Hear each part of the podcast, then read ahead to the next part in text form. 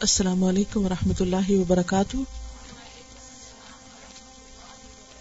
نحمد ونسلی علی رسول کریم اما بعد، فاعوذ باللہ من الشیطان الرجیم، بسم اللہ الرحمن الرحیم۔ رب شرح لی صدری ویسر لی امری وحلل اقدتم من لسانی یفقہ قولی۔ حدیث نمبر دو سو تین۔ عن عامر بن سعد قال كان سعد بن ابي وقاص في ابله فجاءه ابنه عمر. فلما رآه سعد قال اعوذ بالله من شر هذا الراكب. فنزل، فقال له انزلت في ابلك وغنمك وتركت الناس يتنازعون الملك بينهم فضرب سعد في صدره فقال اسكت. سمعت رسول الله صلى الله عليه وسلم يقول ان الله يحب العبد التقي الغني الخفي رواہ مسلم، کتاب الزہد۔ سیدنا عامر بن سعد کہتے ہیں کہ سیدنا سعد بن ابی وقاص رضی اللہ عنہ اپنے اونٹوں میں تھے کہ ان کا بیٹا عمر آیا۔ جب سعد رضی اللہ عنہ نے اس کو دیکھا تو کہا میں اس سوار کے شر سے اللہ کی پناہ مانگتا ہوں۔ پھر وہ اترا اور بولا کہ تم اپنے اونٹوں اور بکریوں میں اترے ہو اور لوگوں کو چھوڑ دیا ہے کہ وہ سلطنت کے لیے لڑ رہے ہیں۔ سیدنا سعد رضی اللہ عنہ نے اس کے سینے پر مارا اور کہا، چپ رہ۔ میں نے رسول اللہ صلی اللہ علیہ وسلم سے سنا ہے۔ آپ صلی اللہ علیہ وسلم فرماتے تھے کہ بے شک اللہ تعالیٰ اس بندے کو دوست رکھتا ہے۔ جو متقی، غنی چھپا ہوا ہو۔ اس حدیث میں حضرت سعد بن ابی وقاص کا ذکر ہے اور ان کی روایت کردہ حدیث اصل میں اس باب کی حدیث ہے۔ آپ جانتے ہیں کہ سعد بن ابی وقاص کون تھے؟ اشرا مبشرہ میں سے تھے، ان دس صحابہ میں سے تھے جنہیں دنیا میں جنت کی بشارت دی گئی۔ کب مسلمان ہوئے تھے؟ اور کس کے کہنے پر مسلمان ہوئے؟ ابو بکر رضی اللہ عنہ کے کہنے پر مسلمان ہوئے اور بالکل ابتدائی دور میں بعض روایات میں ان کا نمبر تیسرا بتایا جاتا ہے اور بعض میں ساتواں۔ ان کی عمر تقریباً سترہ اٹھارہ سال تھی جب یہ مسلمان ہوئے۔ ان کی والدہ کا نام ہمنا بنت سفیان تھا۔ بنو امیہ میں سے تھی کیا ہوا تھا جب یہ مسلمان ہوئے تھے؟ کچھ یاد ہے؟ ان کی والدہ نے کھانا پینا چھوڑ دیا تھا۔ تو انہوں نے کہا کہ اے ماں، مجھے تجھ سے محبت ہے، لیکن اسلام سے تجھ سے بڑھ کر محبت ہے۔ اسلام کی محبت تیری محبت سے زیادہ ہے۔ اگر تیرے جسم میں ایک ہزار جانے بھی ہوں اور وہ ایک ایک کر کے نکل جائے، اس بات پر کے ساتھ مسلمان ہو گیا، تو بھی میں اسلام کو نہیں چھوڑوں گا۔ یعنی اسلام کی محبت ان کے دل میں اتنی راسخ ہو گئی کہ ماں کی محبت پر غالب آئی اور اس طریقے پر کہ کسی بھی قیمت پر انہوں نے اسلام کو چھوڑنا گوارا نہ کیا۔ سعد بن ابی وقاص جو تھے، نبی صلی اللہ علیہ وسلم کے ننہالی خاندان میں سے تھے۔ حضرت آمنا کے چچا زاد بھائی تھے جو آپ کی والدہ ہیں۔ تو اس طرح یہ ایک طرح سے آپ کے رشتے میں مامو زاد ہوتے ہیں، مامو کے بیٹے۔ بہت ہی بہادر تھے۔ اللہ کے راستے میں سب سے پہلی خون ریزی انہوں نے کی تھی۔ جب مسلمان مکہ میں تھے تو انہیں حکم تھا کہ کفو ایدیا کم ہاتھ نہیں اٹھانا۔ ایک موقع پر مسلمان مکہ سے باہر کسی جگہ پر چھپ کر نماز ادا کر رہے تھے کہ کچھ مشرقین ادھر سے آ نکلے۔ تو انہوں نے مسلمانوں پہ آوازیں کسنے شروع کر دیا، مذاق اڑانا شروع کر دیا۔ تو ان سے برداشت نہ ہوا انہوں نے ایک بڑی ہڈی اٹھا کر پھینکی اور جس شخص کے سر پہ پھینکی، اس کا خون بہنے لگا۔ تو یہ پہلے شخص ہیں کہ جنہوں نے اسلام کے راستے میں خون بہایا۔ اور یہ پہلے شخص ہیں جنہوں نے اسلام کے راستے میں پہلا تیر مارا۔ ایک موقع پر آپ صلی اللہ علیہ وسلم نے جنگ بدر سے پہلے ان کو ایک سریا میں بھیجا، جہاں انہوں نے سب سے پہلا تیر مارا تھا۔ اور آپ کو یاد ہوگا کہ جنگ عہد کے موقع پر نبی صلی اللہ علیہ وسلم ان کو تیر پکڑاتے جا رہے تھے اور یہ تیر پھینک رہے تھے اور آپ ان کو ایک بہت ہی خوبصورت جملہ کہہ رہے تھے۔ کیا؟ ایسا تیر برساؤ، میرے ماں باپ تم پر فدا ہوں۔ نبی صلی اللہ علیہ وسلم ان کو دعا دے رہے ہیں۔ ایک ہزار تیر چلائے تھے اس دن انہوں نے۔ ان کے بھائی تھے اتبا وہ مسلمان نہیں تھے۔ حالانکہ وہ ان سے پہلے مدینہ آ گئے تھے کیونکہ انہوں نے کسی شخص کو قتل کر دیا تھا تو جان بچانے کے لیے بھاگ کر مدینہ آ گئے۔ تو سعد بن ابی وقاص جب ہجرت کر کے مدینہ آئے تو انہوں نے اپنے بھائی کے پاس قیام کیا۔ وہ مسلمان نہیں تھا، لیکن اربوں میں خون کے رشتوں کی اپنی ایک قدر تھی۔ جنگ عہد میں یہ شخص یعنی ان کا بھائی جو تھا، یہ مشرقین کی فوج میں شامل ہوا اور اس نے نبی صلی اللہ علیہ وسلم پر پتھر مارا تھا۔ کہنے لگا اس زمین پر سب سے زیادہ اگر میں کسی کے خون کا پیاسا ہوں تو اپنے بھائی کے، کہ اس نے نبی صلی اللہ علیہ وسلم کے اوپر پتھر کیوں اٹھایا؟ بہرحال، بہت بہادر، بہت غیور اور بہت ہی زبردست کردار کے مالک تھے۔ بیت الرضوان میں شریک تھے۔ بیت الرضوان کب ہوئی تھی؟ صلاح حدیبیہ کے موقع پر۔ آپ لوگوں کو سیرت پڑھنے کی ضرورت ہے۔ بیت الرضوان صلاح حدیبیہ کے موقع پر ہوئی۔ اور اس میں یہ شریک تھے۔ فتح مکہ کے موقع پہ شریک نہیں ہو سکے تھے۔ کیوں؟ کیا ہوا تھا؟ بیمار ہو گئے تھے۔ اور اتنے شدید بیمار ہوئے یعنی ساتھ آئے تھے لیکن شریک نہیں ہو سکے تھے۔ اتنے شدید بیمار ہوئے کہ زندگی سے مایوس ہو گئے تھے۔ اس موقع پر انہوں نے کہا تھا کہ یا رسول اللہ صلی اللہ علیہ وسلم، میرے پاس اللہ کا دیا ہوا بہت کچھ ہے۔ کیا میں اپنا سارا مال اللہ کے راستے میں وسیعت کر جاؤں؟ تو آپ نے کیا فرمایا تھا؟ تیسرا حصہ اور تیسرا بھی بہت۔ ہے اور انہوں نے کہا کہ اللہ کے رسول صلی اللہ علیہ وسلم میرے لیے دعا کیجیے کہ جس جگہ کو میں نے اللہ کی خاطر چھوڑا یعنی مکہ، میری موت یہاں نہ آئے۔ میری موت دار الحجرت میں آئے، جہاں میں ہجرت کر کے جا چکا ہوں، تاکہ میرا اجر محفوظ رہے۔ تو نبی صلی اللہ علیہ وسلم نے ان کے لیے خاص دعا کی اور ان کے جسم پہ ہاتھ پھیرا اور ان کو دم وغیرہ کیا اور اللہ کے فضل سے صحت یاب ہو گئے۔ بدر میں بھی شرکت کی، بدری صحابی بھی تھے۔ اہل بدر کے بارے میں بھی خوشخبریاں ہیں، بیت الرضوان والوں کے بارے میں بھی ہیں۔ اور اسی طرح سابقون سابقون میں سے تھے۔ نبی صلی اللہ علیہ وسلم کے بعد حضرت ابو بکر صدیق رضی اللہ تعالیٰ انہوں نے ان کو ایرانیوں سے جنگ کرنے کے لیے بارہ ہجری میں بنو حوازن کے تین ہزار مجاہدوں کے ساتھ بھیجا تھا۔ لیکن وہاں جا کر یہ جنگ میں حصہ نہ لے سکے، پھر بیمار ہو گئے۔ اور انہوں نے اپنی جگہ کسی اور کو امیر مقرر کیا۔ لیکن وہاں پر ایک قدیم محل تھا جس کی دوسری منزل پر بیٹھ کر اوپر سے دیکھتے تھے کہ کیا ہو رہا ہے، اور تکیے پر ٹیک لگائے ہوئے بھی کاغذوں پر لکھ لکھ کر باقاعدہ انسٹرکشن دے رہے تھے، اور ان کا جو نائب تھا، اس تک ان کے تحریری پیغام آتے تھے اور وہ ان کی ہدایات کے مطابق ایکشن لے رہے تھے، اور اللہ کے فضل سے مسلمانوں کو کامیابی ہوئی۔ اور پھر اس کے بعد جنگ قادسیہ میں بھی حصہ لیا اور ایرانیوں کے خلاف جب جنگیں ہوئی تو یہ ان کا بہت ایکٹیو رول تھا۔ یہی وہ تھے جب مدائن کی جنگ میں انہوں نے دریا پار کیا تھا تو ایرانی دیکھ کر کہنے لگے، دیو آمد دیو آمد، کہ دیو آ گئے ہیں، جن آ گئے ہیں۔ دیو اور فارسی زبان میں بڑے جن کو کہتے ہیں، افریت من الجن۔ کسی کو عام مخلوق نہیں لگتی، غیر معمولی قسم کے لوگ ہیں۔ سترہ ہجری میں حضرت عمر فاروق رضی اللہ تعالی عنہ کے حکم پر کوفہ کا شہر آباد کیا۔ وہاں پر نہریں کھدوائیں۔ یعنی نئے سرے سے ایک شہر آباد کیا، نہریں کھدوائیں شفا خانے بنوائے، اپنے ذاتی خرچ سے، ذاتی خرچ سے مسجدیں اور مدرسے بنوائے۔ لیکن وہاں کے کچھ لوگ ان کے خلاف ہو گئے۔ تو حضرت عمر فاروق نے ان کو معذول کر دیا، واپس بلا لیا۔ اور اس کے بعد جب حضرت عمر فاروق رضی اللہ تعالیٰ عنہ دنیا سے رخصت ہونے لگے جب ان پر وہ قاتلانہ حملہ ہوا۔ تو انہوں نے جن چھ لوگوں کو اپنے بعد مقرر کیا تھا، جن چھ صحابہ کو کہ میرے بعد ان میں سے خلیفہ مقرر کیا جائے، ان میں سے سعد بن نبی وقاص بھی تھے۔ حضرت عثمان رضی اللہ تعالیٰ عنہ نے دوبارہ ان کو کوفہ میں بلا کے نہیں یعنی واپس آتے ہی دوبارہ ان کو بلایا اور دوبارہ کوفہ کا گورنر مقرر کیا۔ کچھ عرصے کے بعد پھر مشکل پیدا ہو گئی، پھر واپس آ گئے۔ اور اسی سال کی عمر میں پچپن ہجری میں وفات پائی۔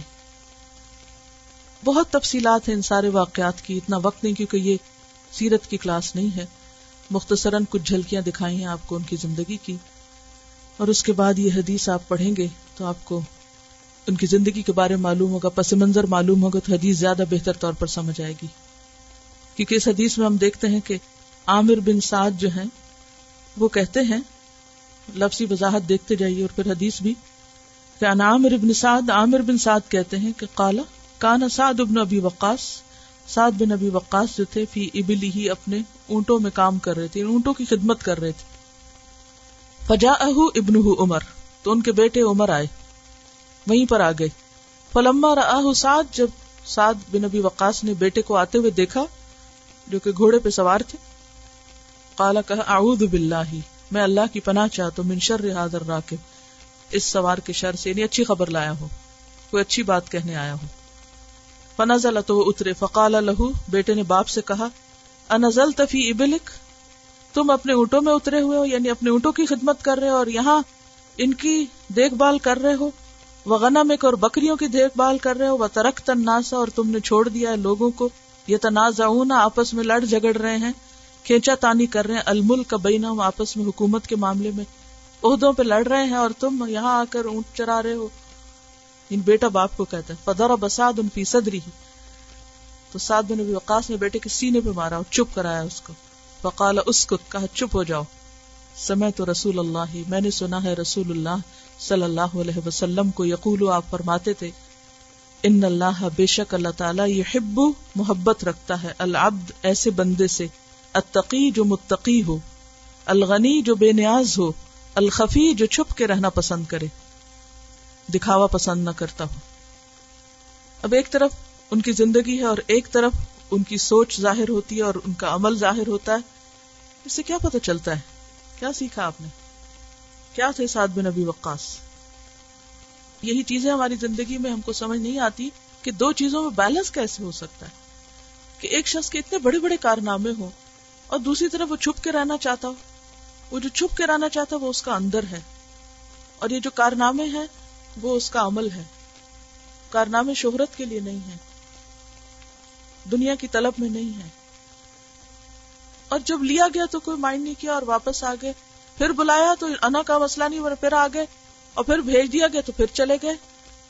اور نام خلافت کے لیے چنا گیا ہے اور وہ جا کے اونٹ چرا رہے ہیں۔ کہ اگر میری ضرورت ہوئی تو بلا لیا جائے گا، نہیں تو میں بیٹھا ہوں یہاں اپنا کام کر رہا ہوں۔ میرے پاس بہت سے کام ہے اور کرنے کو۔ یعنی کوئی ایک خاص انہوں نے زندگی کا وہ نہیں بنایا تھا کہ اگر نیکی ہے تو بس یہ ہے اور اگر یہ نہیں تو کچھ بھی نہیں۔ چھپ کے رہنا چاہتے تھے، بے نیاز تھے، دنیا کی ہرس نہیں تھی، لیکن جب ان کی ضرورت ہوتی تو وہ حاضر ہو جاتے۔ سب سے پہلی بات دیکھیں کہ ابتدا میں ہی مسلمان ہو گئے، اس سے کیا پتا چلتا ہے؟ حق سامنے آیا، فوراً قبول کر لیا۔ سچائی کو دیکھا، فوراً قبول کر لیا۔ اور اتنے سچے طریقے سے قبول کیا کہ پھر کوئی محبت بیچ میں آڑے نہیں آئی، کوئی دنیا، کچھ بھی، کسی قیمت پہ اس کو نہیں چھوڑا۔ مطلب تیسرے نمبر پر اگر یہ مسلمان ہوئے تو اس میں آپ دیکھیے کہ پہلے تو آپ کے گھر کے افراد ہیں نا، جس میں حضرت علی ہیں، وہ بھی بچے ہیں، حضرت زید ہیں، غلام ہیں۔ اور حضرت ابو بکر ہیں اور حضرت ابو بکر جا کر اسلام کی دعوت دیتے ہیں۔ عبد الرحمان بن اوف اور سعد بن ابی وقاص مسلمان ہوتے ہیں، تو اسی لیے کہا جاتا ہے کہ یہ ابو بکر عبد الرحمان بن اوف اور یہ تیسرے نمبر پر یا پھر ساتویں نمبر پر یعنی جو ہی اسلام کے بارے میں سنا بغیر کسی کنفیوژن کے اور بغیر کسی کمپلیکس کے اور بغیر کسی الجھن کے سچائی سامنے آئی اور اس کو قبول کر لیا۔ دوسری بات یہ پتہ چلتی ہے کہ انتہائی بہادر تھے، کسی سے ڈرنے والے نہیں تھے۔ اسی لیے اقدام کیا دونوں تینوں دفعہ۔ عملی طور پر فتح مکہ میں نہیں جا سکے یعنی پارٹیسپیٹ نہیں کر سکے، لیکن ساتھ تھے۔ پچھلی دونوں حدیثوں کی معافقت ہے اس میں کہ اللہ نے ان کو نیک کام کے لیے استعمال کر لیا اور انہیں موقع دیے۔ اور پھر آپ دیکھیے کہ زندگی میں ہمیشہ انسان ایک طرح نہیں رہ سکتا۔ کبھی عروج ہے، کبھی زوال ہے، کبھی دن ہے، کبھی رات ہے، کبھی صحت ہے، کبھی بیماری ہے۔ کبھی ایک چیز مل رہی ہے، کبھی چھن رہی ہے۔ لیکن اصل بہادری کیا ہے؟ صرف تیر چلانا نہیں، اصل بہادری اپنے آپ کو سنبھالنا بھی ہے کہ ہر موقع پر اسلام کی خدمت کے لیے حاضر ہے۔ نیکی کا کوئی موقع ہاتھ سے نہیں جانے دیتے۔ کسی بھی قسم کی خدمت لے لو۔ پھر آپ دیکھیے کہ کوفہ کا شہر آباد کرنا، شہر آباد کرنا تو معمولی کام نہیں ہے۔ کوئی ایک اسکول بنانا نہیں، کوئی ایک جگہ بنانا نہیں، پورا شہر آباد کرنا۔ اور آپ کو معلوم ہے کیسا آباد کیا تھا؟ پوری عالم اسلام کی سب سے زبردست فوجی چھاونی بن گئی تھی کوفہ۔ یعنی اس کے مقابلے میں کوئی دوسرا شہر نہیں تھا۔ اتنا زبردست شہر تھا۔ ہوا یہ تھا کہ مدائن کا علاقے چونکہ انہوں نے فتح کیا تھا، تو وہاں پر یہ لوگ تھے۔ تو وہاں کی آب و ہوا ان کو راس نہیں آئی۔ اور لوگوں کی صحت بہت خراب ہو گئی۔ تو حضرت عمر نے حکم دیا کہ وہاں سے ہٹ کے کوئی دوسری جگہ دیکھ کر جہاں پر بہتر سازگار ماحول ہو اور فضا ہو، وہاں پر شہر آباد کیا جائے۔ اسکریچ سے ایک چیز شروع کرتے ہیں۔ نہریں کھدواتے ہیں اسکول بنواتے ہیں، ہسپتال بنواتے ہیں۔ اپنے ذاتی پیسے لگا کر، اپنی جیب سے خرچ کر کے شہر آباد کرتے ہیں۔ اور یہ ان صحابوں میں سے جو بہت مالدار بھی تھے۔ اور پھر جب انہیں حضرت عمر نے کہا کہ اچھا اور شکایت کیا تھی؟ معمولی سی شکایت تھی کہ نماز ٹھیک نہیں پڑھاتے۔ ہوتا نا کہ کچھ لوگوں کو ہر وقت مسئلہ رہتا ہے۔ تو اور کچھ نہیں ملا تو کہا یہ نماز ٹھیک نہیں پڑھاتے۔ حضرت عمر نے کہا کہ تم واپس آ جاؤ۔ اب ایک شخص جس نے پورا شہر آباد کیا، اسے وہاں سے معذول کیا جا رہا ہے اور واپس مدینہ بلایا جا رہا ہے۔ اور کوئی شکایت نہیں، کوئی ناراضگی نہیں، واپس آ جاتے ہیں۔ اور بعد میں جب تحقیق کرائی تو پتہ چلا شکایت غلط تھی، جھوٹ تھا۔ بلا وجہ کی الزام تراشی تھی۔ تو ہم جب کسی ایک حدیث کو لیتے ہیں نا تو بس اسی کو لے لیتے دوسرا پہلو بھول جاتے ہیں۔ اب یہاں پر جس وقت ان کا نام خلافت میں لیا جا رہا ہے اور لوگ انتظار میں کہ کون خلیفہ بنتا ہے اور ایک عجیب سیاسی پس منظر ہے، اور وہ سب کچھ چھوڑ کر بالکل بے نیاز ہو کر یہ تینوں صفات ان کے اندر پائی جاتی ہیں۔ متقی بھی ہے اور بے نیاز بھی ہے کوئی لالچ نہیں کسی چیز کا۔ اور پھر کوئی شہرت نہیں چاہیے۔ اور آپ کو معلوم ہے کہ ان کی زیر نگرانی جب جنگ کاتسیہ میں بھی یہ شریک ہوئے تھے اور وہ موقع جب ایرانی بادشاہ نے خط پھاڑا تھا اور پھر اس کے بعد جب مسلمان سفرا پہنچے تھے ان کے دربار میں، تو انہوں نے مٹی کا ٹوکرا اٹھوایا تھا نا زید بن آسم تھے ان کو۔ تو حضرت سعد اس وقت بھی ان کی طبیعت ٹھیک نہیں تھی، وہ خیمے میں تھے، تو زید بن آسم اٹھا کے مٹی کا ٹوکرا سعد کے پاس لیا، تو سعد نے اتنا پازیٹیولی اس کو لیا اور کہا کہ انہوں نے اپنی زمین تو ہمیں دے ہی دی ہے، تب حکومت بھی دے دیں گے۔ جبکہ بھرے دربار میں ایک انسان کو مٹی کا ٹوکرا اٹھوانا بظاہر بہت ضلع آمیز سلوک تھا۔ لیکن انہوں نے اس کو بہت اپنے حق میں پازیٹیولی لیا اور اسے قبول کر لیا کہ ٹھیک ہے، یہ مٹی تمہاری بڑی اچھا شگون ہے۔ اور پھر وہ لے کے چل دیا اور جب خسرو کو پتا چلا کہ یہ کہا ہے مسلمانوں نے تو اس نے ان کے پیچھے بندے دوڑا دی کہ کسی طرح وہ ٹوکرا واپس دے، لیکن وہ نکل گئے تھے ان کے ہاتھ سے۔ وہ واپس نہیں ملا پھر۔ معلوم ہے کہ جب وہ علاقہ فتح کیا تو وہ جو ہیروں کا تاج تھا، جو بہت وزنی اور ساٹھ گز کا کارپیٹ تھا، وہ بادشاہ کا جس کے اندر ہیرے جڑے ہوئے تھے، وہ ان کے ہاتھ آیا تھا، پھر انہوں نے اسے مدینہ بھجوایا تھا۔ اتنی دولت پا کر، اور پھر اس کے بعد یہ کہ پانچواں حصہ انہوں نے وہاں بھیجا تھا، باقی فوجیوں میں تقسیم کیا تھا۔ اور ایک ایک حصے میں بہت کچھ آیا تھا، اور ان کی اپنی ذاتی دولت بھی بہت زیادہ تھی، لیکن اس کے باوجود کبھی بھی اس کا کوئی ناز یا کوئی روب یا کوئی اس سے ناجائز فائدہ اٹھانا یا اس کی وجہ سے ایش و عشرت میں مبتلا ہونا، ایسی کوئی بھی چیز نہیں ملتی۔ تو یہ ہے وہ کردار جنہوں نے واقعی حقیقی معنوں میں دین کی خدمت کی۔ ہم دین کی خدمت کیوں نہیں کر سکتے؟ کیونکہ ہم اپنے ذات کے خول سے باہر نہیں نکلتے۔ ہمیں ہر وقت یہ مسئلہ رہتا ہے کہ میرے خلاف فلاں نے یہ کیوں کہہ دیا، فلاں نے یہ بات کیوں کر دی، یہ کیوں ہو گیا، وہ کیوں ہو گیا، مجھ پہ الزام کیوں لگ گیا اور یہ یاد رکھیے کہ یہ بالکل ایک ہیومن نیچر ہے نا مس انڈرسٹینڈنگ کیونکہ انسان کی عقل چھوٹی ہے، اتنی ہماری عقل نہیں ہوتی، اس لیے ہم جلدی غلط فہمی کا شکار ہو جاتے ہیں۔ ہم چیز کو سامنے کی نظر سے دیکھتے ہیں، ہمیں ہماری سمجھ میں نہیں آتی اور ہم اس کو غلط مطلب اور غلط رنگ دے دیتے ہیں اور پھر اس کو ایک انا کا مسئلہ بنا لیتے ہیں۔ آگے نہیں بڑھ پاتے۔ کچھ لوگ کام کا انتظار کرتے رہتے کہ کوئی انہیں کہے تو وہ کر لیں گے۔ دونوں سے ہیں ان کے اندر۔ جب مکہ میں مشکین نے مذاق اڑایا تو اس وقت کسی نے ان کو نہیں کہا تھا کچھ۔ خود ایکشن لیا۔ اسی طرح جنگ عہد میں بھی اور اور مواقع پر بھی جب وہ ایک سریا جس میں پہلا تیر چلایا تھا انہوں نے، اسلام کو پہلا تیر ان کے ہاتھ سے چلا تھا، تو ایسے مواقع پر دونوں چیزیں نظر آتی ہیں کہ ایک طرف یہ نہیں تھا کہ کام نہیں چاہتے تھے، عہدے کی خواہش نہیں تھی۔ اور دوسری طرف یہ ہے کہ جہاں ضرورت دیکھی، موقع دیکھا، نیکی کا، وہاں پیچھے نہیں رہے۔ ان دو چیزوں میں فرق ہوتا ہے۔ ایک ہوتا ہے عہدے اور دنیا کی خواہش ہونا، اور دوسرا یہ ہے کہ نیکی کے کام اور مواقع ڈھونڈنا، اور جہاں پتا چلے وہاں پیچھے نہ رہنا۔ یہ دو چیزوں میں فرق ہے۔ اب دیکھیے کہ یہ جو انہوں نے بات کی نہیں بڑی اہم بات ہے، اور ہم سب ایسے موقع پہ مار کھا جاتے ہیں کہ ہمارے پیرنٹس ناراض ہیں یا شوہر ناراض ہیں، یا بچے نہیں خوش ہوتے، اور ہمارے دوست ناراض ہو جاتے ہیں جب ہم ان کو ٹائم نہیں دیتے، یا کچھ۔ تو ایک تو یہ ہے کہ ٹھیک ہے، سب کو اس کا حق ملنا چاہیے، لیکن آپ اگر اپنے آپ کو لوگوں کے لیے ڈیڈیکیٹ کر دیں گے تو کچھ نہیں کر سکیں گے۔ کسی کا حق مارے نہیں، کسی کے ساتھ زیادتی نہیں کریں، لیکن اپنی زندگی کو اللہ کے لیے وقف کریں، اللہ کے لیے خالص کریں۔ ہر چیز کی ایک لمٹ اور ایک حد ہوتی ہے۔ سب کے حقوق اپنی جگہ ہیں، سب کا خیال رکھنا اپنی جگہ ہے، لیکن انسان کی زندگی کا مقصد اپنی جگہ ہے۔ اس میں اگر آپ سچے ہیں، تو اپس اینڈ ڈاؤن تو ضرور آئیں گے زندگی میں۔ اونچ نیچ بہت ہوگی۔ ہر چیز آپ کی مرضی کے مطابق نہیں ہو سکتی۔ لیکن جو اصل ہے، اس کو بندہ نہ ہاتھ سے جانے دے۔ نو میٹر وٹ کوئی تعریف کرے، تنقید کرے اچھا سمجھے، برا سمجھے، آگے لائے، پیچھے کرے، کچھ بھی ہو، کام ہی کرنا ہے۔ مقصد پہ نظر رہنی چاہیے۔ اب دیکھیں کہ انتہائی عروج اور انتہائی آجزی انتہائی مالداری اور انتہائی معمولی درجے کے کام بھی کرنا۔ اربوں میں جو بڑے لوگ ہوتے تھے، وہ خود اونٹ نہیں چراتے تھے، وہ خود ان کی خدمت نہیں کرتے تھے۔ ان کے غلام ہوتے تھے آگے۔ وہ غلام خرید لیتے تھے پیسے سے اور ان سے کام کرواتے تھے۔ لیکن آپ دیکھیے کہ کہاں وہ کوفا کے گورنر ہے اور کہاں آ کے اپنے اونٹوں کو دیکھ بھال کر رہے اور بکریاں چرا رہے اور اپنا کام کر رہے ہیں۔ کمپلیکس نہیں ہے نا اندر۔ ہم لوگ کمپلیکس کے مارے ہوئے ہیں۔ یہ چیز ہماری شان کے مطابق اور یہ خلاف ہے اور یہ ہمیں کرنا ہے اور یہ نہیں کرنا۔ ان کے نزدیک نیکی نیکی ہوتی تھی۔ نیکی کا کوئی بھی موقع نیکی کا موقع ہے، چھوٹا یا بڑا یا کسی بھی رنگ کا ہے۔ اس میں کوئی پک اینڈ چوز نہیں تھا کہ یہ نیکی تو میری شان کے مطابق ہے اور یہ نیکی شان کے خلاف ہے اور یہ شان سے کم ہے۔ لہٰذا یہ نہیں کریں گے۔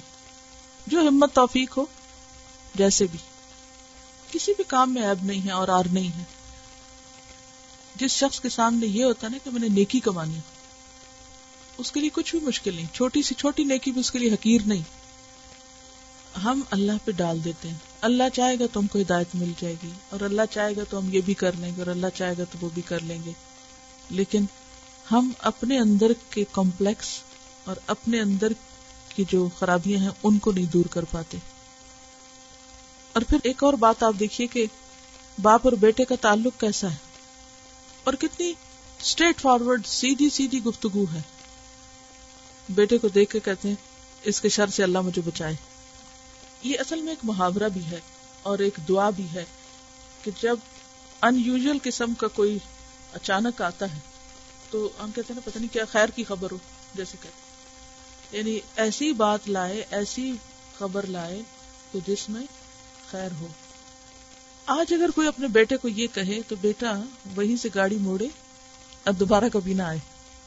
کہ باپ نے مجھے یہ کیوں کہہ دیا؟ ایک اور باپ بیٹے کے تعلق میں آپ دیکھیے کہ بیٹا کتنے کھلے انداز میں بتا رہا ہے باپ کو کہ لوگ کیا کر رہے ہیں اور آپ کیا کر رہے ہیں؟ کیا ہم اپنے بچوں کو اجازت دیتے ہیں کہ وہ بھی ہمیں کھلے انداز میں کچھ بتا دیں؟ یعنی کانفیڈینس دینا ہے نا اپنی اولاد کو کہ جو کہنا ہے کہو۔ اور پھر وہ ہاتھ مار کے چپ کراتے ہیں۔ آج کتنے لوگ ہاتھ کی ضرب سہیں گے؟ ہم تو اس پہ ٹچ ہی ہو جاتے ہیں کہ ہمیں چھوا ہی کیوں؟ ہاتھ کیوں لگایا ہمیں؟ اور عموماً ایسا ہوتا نا کہ بچوں کو یہ ہوتا ہے کہ ہمارے ماں باپ بہت اعلی مقام پہ ہوں اور ہم سب اپنے ماں باپ کے بارے میں ایک بہت وہ رکھتے ہیں۔ ایک ہمیشہ بڑی سوچ رکھتے ہیں کہ ان کو عزت کا مقام ہو، احترام ہو، سب۔ اور یہاں پر وہ آ کے کہتے ہیں کہ لوگ کیا کر رہے ہیں؟ آپ کیا کر رہے ہیں؟ وہاں آپ کے نام کی لاٹری نکلی ہوئی ہے اور آپ یہاں ہیں۔ چلے آپ خلیفہ بنے اور تو وہ کس طرح اس کو چپ کراتے ہیں کہ یہ بھی تربیت کا ایک انداز ہے نا کہ مجھے کیا چاہیے۔ معذول ہو کے آ چکے تھے نا۔ کیونکہ حضرت عمر رضی اللہ تعالیٰ عنہ نے ان کو معذول کر دیا تھا۔ جب ان کے خلاف ایک شکایت ہوئی تھی کہ نماز ٹھیک نہیں پڑھاتے۔ اب یہ واپس آ گئے ہیں۔ اب کچھ عرصے کے بعد حضرت عمر کے اوپر قاتلانہ حملہ ہو جاتا ہے۔ وہ بیماری کی حالت میں چھ لوگوں کا نام لیتے ہیں۔ ان میں سے ایک یہ بھی ہے۔ اور اس وقت وہ بحث چل رہی ہے کہ کون خلیفہ ہو۔ اور یہ سب کچھ چھوڑ کے اپنے آرام سے معذول ہو گئے۔ وہ گورنر تھے، وہاں سے نکال دیا گیا۔ آ کے اپنے اونٹوں میں کام کرنے لگے دوبارہ۔ تو بیٹے نے کہا کہ بھی ادھر چلے یہاں کیا کر رہے ہیں؟ لوگ جگڑ رہے ہیں، کس چیز میں اور آپ کیا کر رہے ہیں؟ تو انہوں نے کہا کہ نہیں، مجھے جھگڑوں میں نہیں پڑنا، میرے لیے کام زیادہ اچھا ہے۔ ان کا سوال یہ ہے کہ بعض اوقات ہم سوچتے ہیں کہ اونٹوں کی دیکھ بھال کرنا is a waste of time اس سے بہتر ہے کچھ اور کرو۔ اٹس اے گڈ کوشچن کیونکہ ہمیں ایسے ہی کنفیوژن لگے رہتے ہیں۔ اچھا اس وقت یہ کروں یا یہ کروں؟ یہ کروں یا نہ کروں؟ تو ڈسائڈ نہیں کر پاتے۔ اور پھر نتیجہ کیا ہوتا ہے کہ ہم کسی بھی اپنے کام پر راضی نہیں ہوتے اور ہم سمجھتے ہماری زندگی ضائع ہو رہی۔ تو یہاں ان کی حکمت کیا ہے کہ جب تک ان کو موقع ملا شہر آباد کرنے کا سو ٹیلنٹڈ ایک شہر کی پوری پلاننگ کرنا اور اس کو بالکل ایک ماڈرن طریقے سے اور پھر اس کو ایک فوجی چھاونی بھی بنانا یعنی کہ اسٹریٹجک پلاننگ بھی اور رفا عامہ کے کام بھی اور علم کی خدمت بھی اور یعنی کہ اسکریچ سے ایک چیز کو ڈیولپ کرنا، یہ کوئی معمولی کام نہیں تھا یعنی سو ٹیلنٹڈ سب کچھ کرنے کے قابل تھے۔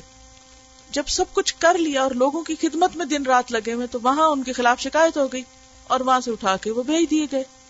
اب ایک تو یہ تھا کہ وہ وہیں فتنا اٹھاتے، کیا کرتے؟ کہ ہے کوئی میرے جیسا قابل؟ تمہیں ایسا نہیں کوئی ملے گا۔ اور وہاں لوگوں کی ایک پارٹی بناتے اپنے ساتھ اور ایک جنگ و جدل شروع ہو جاتی اور ایک فتنا فساد شروع ہو جاتا، انہوں نے اس کو چھوڑا کہ ٹھیک ہے، اب واپس آ گئے۔ اب ایک شخص کو اگر کسی جاب سے ریٹائر کر کے گھر بھیج دیا جائے، تو بجائے اس کے کہ سارا وقت بیوی پہ غصہ نکالے، اسے بہتر ہے کہ گھر کے اندر جو کام ہے اس کا اب اور کوئی نہیں تو فوری طور پر اگر اونٹ چرانے کا کام ہے تو چلے وہی کرتے یعنی ڈو سم تھنگ کیونکہ زندگی میں جیسے کل پرسوں بھی ایک سوال ہوا تھا نا۔ ایک ہوتی ہے آپ کی روٹین کی لائف آپ کا اپنا ایک سیٹ پیٹرن ہوتا ہے۔ لیکن ہمیشہ ایسا نہیں ہوتا کہ آپ اس کے اوپر چل سکیں۔ بعض حالات ایسے ہو جاتے ہیں۔ ایمرجنسی ہو جاتی ہیں۔ کوئی خدا نخواستہ طوفان، کوئی سفر، کوئی کچھ بھی ہو جاتا ہے کہ جب آپ وہ نہیں کر سکتے جو آپ نے زندگی کا ایک خواب دیکھا تھا، یا ایک پیٹرن بنایا تھا، یا جو آپ کا امیج تھا۔ اب اس کے غم میں نہ روتے رہو۔ تین آپشن ہو سکتی تھی نا۔ نمبر ایک، کہ یہ وہیں پر کوفہ میں حضرت عمر کے خلاف بغاوت کر دیتے۔ اور کہتے، میں واپس نہیں آ رہا، میں کوفہ میں ایک نئی حکومت ڈکلیئر کر رہا ہوں۔ آرام سے کر سکتے تھے۔ اگر ایک گروہ ان کے خلاف تھا، تو ان کے حمایتیوں کا بھی ضرور ایک بڑا گروہ ہوگا۔ لیکن انہوں نے اس کو چھوڑ دیا۔ نمبر دو یہ کہ واپس آ کے روتے رہتے دن رات، کہ کتنی میری بے قدری ہوئی۔ اور اسی غم میں ظاہر ہے کہ ایک شخص اتنے بڑے درجے کا کام کر رہا تو معلوم نہیں اس کو اسے آگے ایکسپینڈ کرنے کا کتنا کتنا اس کی اور پلاننگ ہو سکتی ہے۔ تو جب ایک دم ابرپٹلی ایک شخص کو ایک کام سے روک کے ریٹائر کر دیا جائے، تو اب اس کا عموماً کیا ہے کہ وہ نفسیاتی طور پر کتنا اسے سیٹ بیک ہو سکتا ہے اور وہ دن رات رونے دھونے میں اور غم منانے میں اس میں گزار دے۔ اور تیسری آپشن کیا ہے؟ ٹھیک ہے، وہ نہیں۔ اب اللہ نے مجھے یہاں رکھا ہے، میرے حصے میں یہ کام آ گیا ہے۔ اسی میں بہتری ہوگی۔ میں یہ کام کر لیتا ہوں۔ کیا پیغمبروں نے بکریاں نہیں چرائی چرائی اور آپ کو معلوم ہوگا کہ حضرت عمر رضی اللہ تعالیٰ عنہ خلیفہ ہیں اور خارج زدہ اونٹوں کے اوپر وہ لگا رہے ہیں تارکول علاج کے طور پر۔ اور کوئی بھی نوبل مین یہ نہیں کیا کرتا تھا اس دور میں، کیونکہ انتہائی مشکل کام ہوتا تھا۔ جو گندک جب ابلتی ہے نا، کبھی سلفر کی اسمیل معلوم ہوگی اگر کسی نے کبھی لیب میں کام کیا۔ تو اسے گرم کر کے یا اس کا کچھ بنا کے تو وہ خارش والی جگہ کے اوپر ٹریٹمنٹ کیا کرتے تھے۔ تو خود اپنے ہاتھ سے لگے ہوئے تھے۔ کس لیے کہ میں اپنے نفس کو سیدھا کروں۔ تو کسی نے کہا کہ عمر امیر المومنین ہو کر یہ کام کرتے کسی غلام کو کہتے تو عمر نے کہا تھا کہ ایو عبدن عابد من عمر۔ عمر سے بڑھ کر غلام کون ہو سکتا ہے؟ عمر اللہ کا بندہ ہے۔ عمر سب سے بڑا غلام ہے۔ تو اس میں ٹھیک ہے کہ آج کے دور میں ہماری پرائرٹیز کچھ اور ہوگی اور ٹائم کا ایک مسئلہ ہے اور ہم ہمیشہ سوچتے ہیں کہ بہتر سے بہتر چیز کریں۔ لیکن ایٹ ٹائمس آپ اس ساری چیز سے ہٹ کر کسی ایسے موقع پر آ جاتے ہیں کہ وہ نہیں ہو پاتا۔ تو اب وہ فرسٹریشن کا شکار نہیں ہونا چاہیے۔ بس آپ دیکھیے کہ اب دو ڈھائی سال سے آپ ایک روٹین میں ہیں، آپ صبح اٹھتے ہیں، ایک کام کرتے ہیں اور پھر ایک سیٹسفیکشن بھی ہوتی کرتے کرتے اب ایک دم بریک آ گئی، آپ کو کچھ اور کرنا پڑ گیا۔ بعض اوقات شادی ہو جاتی ہے، انسان کا پورا ماحول تبدیل ہو جاتا ہے، بعض اوقات بچے ہو جاتے ہیں، پورا سیناریو چینج ہو جاتا ہے، بعض اوقات ایسی جگہ پر آپ کو جا پھینکا جاتا ہے، کوئی ٹرانسفر ہو جاتی ہے، کہیں کام میں چینج آ جاتا ہے جاب چلی جاتی ہے، حالات ایک دم خراب ہو جاتے بزنس ڈاؤن ہو جاتا ہے، کچھ سے کچھ انسان کو گھر میں کوئی بیمار ہو جاتا ہے، خود انسان کی صحت خراب ہو جاتی ہے، زندگی میں بہت سارے اپس اینڈ ڈاؤن ہونے، سب کچھ ہوتا ہے، انسان میں تقدیر ایکسپٹینس ہونی چاہیے۔ رضی تو بلّہ ربن۔ میرے رب نے مجھے اس حال میں رکھا، میں اس پر راضی۔ میں ایک لمحہ بھی ضائع کیے بغیر، اب یہاں جو میں کر سکتا ہوں، میں وہ کروں گا۔ جیسے کل بھی بات ہوئی تھی، وہ ایک عالم کی کچن کو کنویں میں بند کر دیا گیا تو انہوں نے وہاں بھی کام نہیں چھوڑا۔ وہ جو آتا تھا، لکھا لکھا کے شاگردوں کو کتابیں لکھ لی کرنے والے ہر جگہ کام کر لیتے۔ قرآن مجید میں جیسے آتا نا کہ وہ اصا ان تک رہ شعی وہ ہوا خیر النق وہ اصا ان تو ہبو شعی ان وہ ہوا شر القم ہو سکتا ہے کہ ایک چیز کو تم بہت چاہتے ہو اور وہی چیز تمہارے حق میں بہت ہی بری ثابت ہو اور ایک چیز جس سے تم سخت ناپسند کرتے ہو بہت ہی آپ تنگ ہوتے ہیں کہ یہ بالکل گوارا نہیں مجھے اور میں تو اسے ایکسپٹ کر ہی نہیں سکتا اور آپ سارا وقت ریزسٹ کر کر کے اور جنگ ہی لڑتے رہتے ہیں۔ کیا حاصل ہوتا ہے؟ سوا خود کو گوانے کر ضائع کرنے۔ اور یہ انسان کے لیے ٹیسٹ ہوتے ہیں۔ یہ اللہ تعالیٰ امتحان دیتا ہے بندے کو۔ ہر بندہ آزمایا جاتا ہے۔ اب دیکھیے کہ جو حدیث ہے نا کہ آگ سے بچو خواہ کھجور کا آدھا ٹکڑا ہی کیوں نہ دے گی یو نیور نو کہ آپ کی بخشش کس عمل سے ہو جائے۔ یعنی ساتھ میں نبی وکاس ان لوگوں میں سے تھے جنہیں جنت کی بشارت ہوئی دنیا میں، لیکن اس کے باوجود وہ اس کو اپنی آخری اتارٹی یا سرٹیفکیٹ سمجھ کے کام نہیں چھوڑ بیٹھے، بلکہ مسلسل کام کرتے رہے۔ کوئی مشکل آ جائے تو بھی ہم سمجھتے زندگی ختم ہو گئی اور کچھ نعمت مل جائے تو ہم کہتے ہیں کہ بس اب سب کچھ پا لیے یہ جو فوت ہوئے تو اس وقت مدینہ کے گورنر مروان بن حکم تھے۔ انہوں نے ان کا جنازہ پڑھا، جنت البکی میں دفن ہوئے۔ میں سوچتی کہ سب سے جو مجھے مشکل پارٹ لگتا ہے صحابہ کرام کی زندگی میں جسے انہوں نے کس طرح ایکسپٹ کیا کہ وہ مدینہ جس میں نبی صلی اللہ علیہ وسلم تھے کبھی، پھر ابو بکر تھے، پھر عمر تھے، اور پھر وہ مدینہ ایسے لوگوں کے پاس آ گیا۔ تو ان کے لیے وہ کتنا مشکل وقت ہوگا۔ لیکن جو انہیں کرنا تھا وہ کرتے رہے۔ سبحانك اللهم وبحمدك نشهد ان لا اله الا انت نستغفرك ونتوب اليك السلام علیکم و رحمۃ اللہ وبرکاتہ